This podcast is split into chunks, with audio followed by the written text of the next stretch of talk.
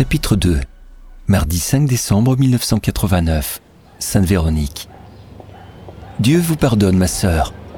Marie-Louise sort du confessionnal, émue et souriante. Elle a réussi à avouer son crime. Certes, le curé de la paroisse n'est pas un policier, mais tout de même, il a un regard divin. Ses prières et sa foi expriment la volonté de Dieu. C'est ainsi. Il fallait qu'elle le dise à quelqu'un. Mais qui pouvait entendre cela? Marie-Louise a pris une décision qui allait changer sa vie. Mais que faire maintenant? Comment vivre avec cela sur le cœur? Sa confession était sa seule issue. Aller voir la police? Ah non, ça n'aurait pas été envisageable. Et puis, ce n'était pas si grave pour qu'elle dérange les policiers. Qui allait vraiment regretter sa disparition une fois qu'il ne serait plus là? Il était mal en point. Son état de santé s'était fortement dégradé ces dernières années. Ce n'était plus digne de lui. Il éprouvait beaucoup de difficultés pour se déplacer et il avait besoin d'aide pour presque chaque mouvement. Il perdait la tête et d'ailleurs, ça avait déjà assez duré. Il fallait agir. Mais ce n'était pas le pire. Marie-Louise ne supportait plus de l'entendre gémir. Comment pouvait-elle encore subir son sale caractère plus longtemps? Et c'est sans parler de son haleine fétide dès le matin. À bien y repenser, chaque moment avec lui était désagréable. Ce n'est plus une vie, il faut que j'en finisse. Le curé José Desporté l'a écouté se plaindre attentivement, sans l'interrompre, pendant près de cinq minutes. Ce n'est pas si grave, ma sœur. Suivez votre bon sens et faites ce que votre cœur vous commande. Mais est-ce de l'un de nos paroissiens que nous parlons? Au moins, le curé est compréhensif. Peut-être pas très moral, mais compréhensif. C'est le principal. Elle a entendu ce qu'elle attendait. Elle est maintenant soulagée. Marie-Louise est une femme forte comme deux hommes. À 21 ans, elle avait été élue Miss Village Sainte-Véronique et était capable de soulever un cochon pendant au moins 10 secondes. Sa force faisait la fierté de ses parents. Aujourd'hui, à un peu plus de 60 ans, elle n'a toujours pas besoin d'un homme pour déplacer seule un ballot de paille de la grange au poulalier.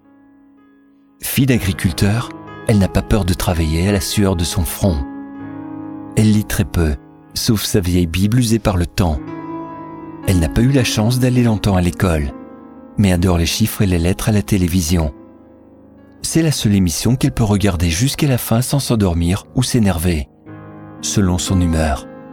De toute façon, ce sont tous des fadas. Ils n'y connaissent rien à la vie. Ils m'énervent tous. Une fois rentrée chez elle après la confession, elle ne peut résister à l'attrait d'une sieste, rituel bien apprécié de chaque après-midi. Elle dura plus de deux heures et Marie-Louise se réveilla difficilement, la bouche pâteuse et les muscles engourdis. Ce n'est jamais bon de faire une sieste aussi longue. Son médecin lui avait recommandé une sieste de maximum 20 minutes, et pas une de plus. Mais qu'est-ce qu'il y connaissait le médecin? Ce n'est pas lui qui se lève tôt le matin pour nourrir les poules, s'occuper du jardin et de toutes les tâches ménagères. Et elle en avait du nettoyage à faire, avec l'autre qui salit tout. En fin de journée, Marie-Louise a besoin de se reposer, mais se réveiller en plein milieu d'une phase de sommeil est très désagréable. Elle déteste ça. Alors, elle se laisse emporter par ses rêves et ses siestes interminables. Finalement, c'est peut-être mieux ainsi. Maintenant qu'elle est debout, il faut agir rapidement avant que le corps ne commence à se décomposer. Elle le sait, il sentira vite mauvais. Elle a déjà eu cette expérience. Après deux jours de mort, le corps commence à laisser apparaître des odeurs intenables de viande en décomposition. Même à cette époque de l'année, il faut se méfier. Mais rien à voir avec la dernière fois. C'était en été, en plein mois de juin. À 27 degrés au soleil, il n'a fallu que deux heures pour que les premières odeurs apparaissent. En fin de journée, c'était devenu infernal. Elle avait traîné le corps jusqu'à la cave en attendant le soir pour l'enterrer c'est plus discret. Les voisins pourraient parler. Et que diraient-ils? On les connaît les voisins. Ce sont toujours eux qui causent le plus de problèmes. Ils pourraient s'imaginer des choses. Ensuite, il faudra se justifier. Peut-être affronter les policiers. Ces fouteurs de merde. Marie-Louise déteste les policiers. Ils fuient partout, déterrent tout ce qu'on a enterré, en espérant trouver quelque chose. Ils ne respectent même pas le silence des morts. Tous des maudits. Ils ne vont même pas à la messe le dimanche et ne se confessent pas. Seule la justice de Dieu est la vraie justice. C'est lui qui dirige le monde et qui a un œil sur elle. Marie-Louise s'est confessée. Elle. Alors, tout va bien. Elle a la protection de Dieu.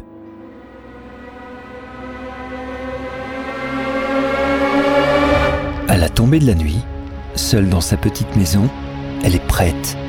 Ses courbatures ont disparu. Elle a bu une bonne soupe préparée avec les légumes de son jardin et terminé son repas par une petite liqueur de figues faite maison, accompagnée de trois figues mûres à point. Elle les adore bien fraîches. Une dernière gorgée de liqueur, directement à la bouteille cette fois, et elle fonce dans la grange prendre une bêche et une pelle.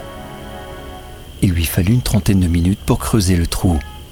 La terre était meuble, ni trop lourde, ni trop sèche. Bien qu'il a plu beaucoup ces derniers jours, la bêche s'enfonce sans retirer de gros paquets de terre. À cette vitesse, le corps sera bien vite enterré. Le plus important est de ne pas faire de bruit. Les voisins pourraient la voir. Depuis que Lucien est mort l'hiver dernier, Martine, sa femme, n'a rien d'autre à faire que de regarder chez elle. Marie-Louise a remarqué qu'elle est toujours assise à côté de la fenêtre. Elle regarde derrière son rideau. Elle voit tout.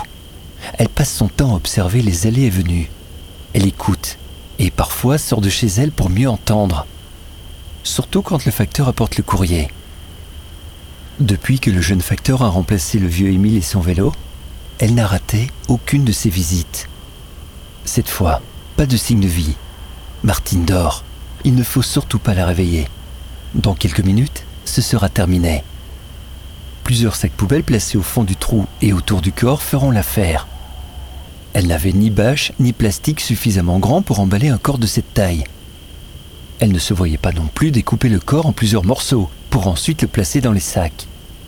Trop compliqué et surtout trop salissant. Et puis, il y a l'odeur. Elle ne supporte pas cette odeur de cochon avarié. C'est encore pire que le mouton. Non, surtout pas ça. Elle a fait rouler le corps délicatement et l'a recouvert de trois sacs en plastique ensuite d'une bonne couche de terre et planter un rosier par-dessus. Vite fait, bien fait. Dommage, sans plastique, sans rosier aurait eu de l'engrais pour une bonne dizaine d'années. Mais il vaut mieux être prudente. Il ne faudrait pas qu'un animal sauvage vienne déterrer le corps.